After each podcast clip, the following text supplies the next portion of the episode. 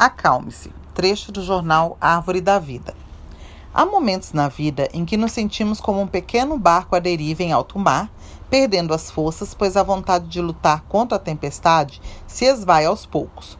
O vento nos empurra de um lado para o outro, porém resistimos e lutamos contra as forças das ondas. Fazemos todo o esforço que podemos para sair dessa situação.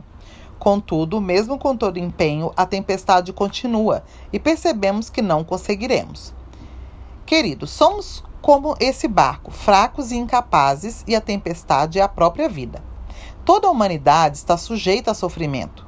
Sejamos jovens, adultos ou idosos, todos passamos por angústias e tristezas. Quando vivenciamos essas situações, os sentimentos de desespero e de aflição são inevitáveis.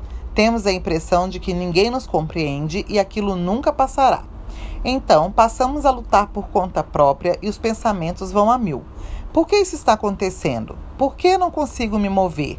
Não conseguirei vencer. Minha vida espiritual não é a mesma. Porém, em algum momento, o Espírito Santo nos desperta e lembra que ele nos olha constantemente, e nesse mesmo instante, entendemos que somos dependentes do Criador, que sozinhos seremos tomados pelo medo e a tempestade nos destruirá. A boa notícia é que a Bíblia tem a resposta para esses conflitos. Por que estás abatido, a minha alma? Por que te perturbas dentro de mim? Espera em Deus, pois ainda o louvarei. A Ele, meu auxílio e Deus meu.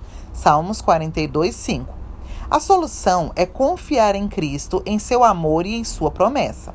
Em João 14, 16 a 18, Jesus diz: E eu rogarei ao Pai, e ele vos dará outro consolador, a fim de que esteja para sempre convosco o Espírito da Verdade, que o mundo não pode receber, porque não o vê nem o conhece.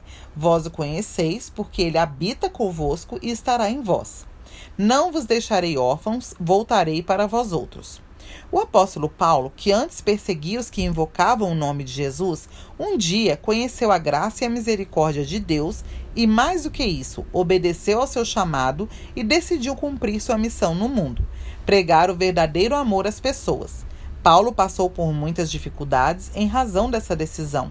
Contudo, sabia que o Consolador estava ao seu lado e por isso sentia prazer na tribulação. Pelo que sinto prazer nas fraquezas, nas injúrias, nas necessidades, nas perseguições, nas angústias por amor de Cristo. Porque, quando sou fraco, então é que sou forte. 2 Coríntios 12, 10. Caro Caro leitor, você tem prazer nas experiências de dor e angústia ou luta sozinho a ponto de perder a esperança e até mesmo desconfiar se há realmente sentido em sua vida? Acalme-se, aquele que um dia ofereceu a vida por você compreende suas aflições e é ele, em seu espírito humano, que irá vencer cada uma delas. Amém.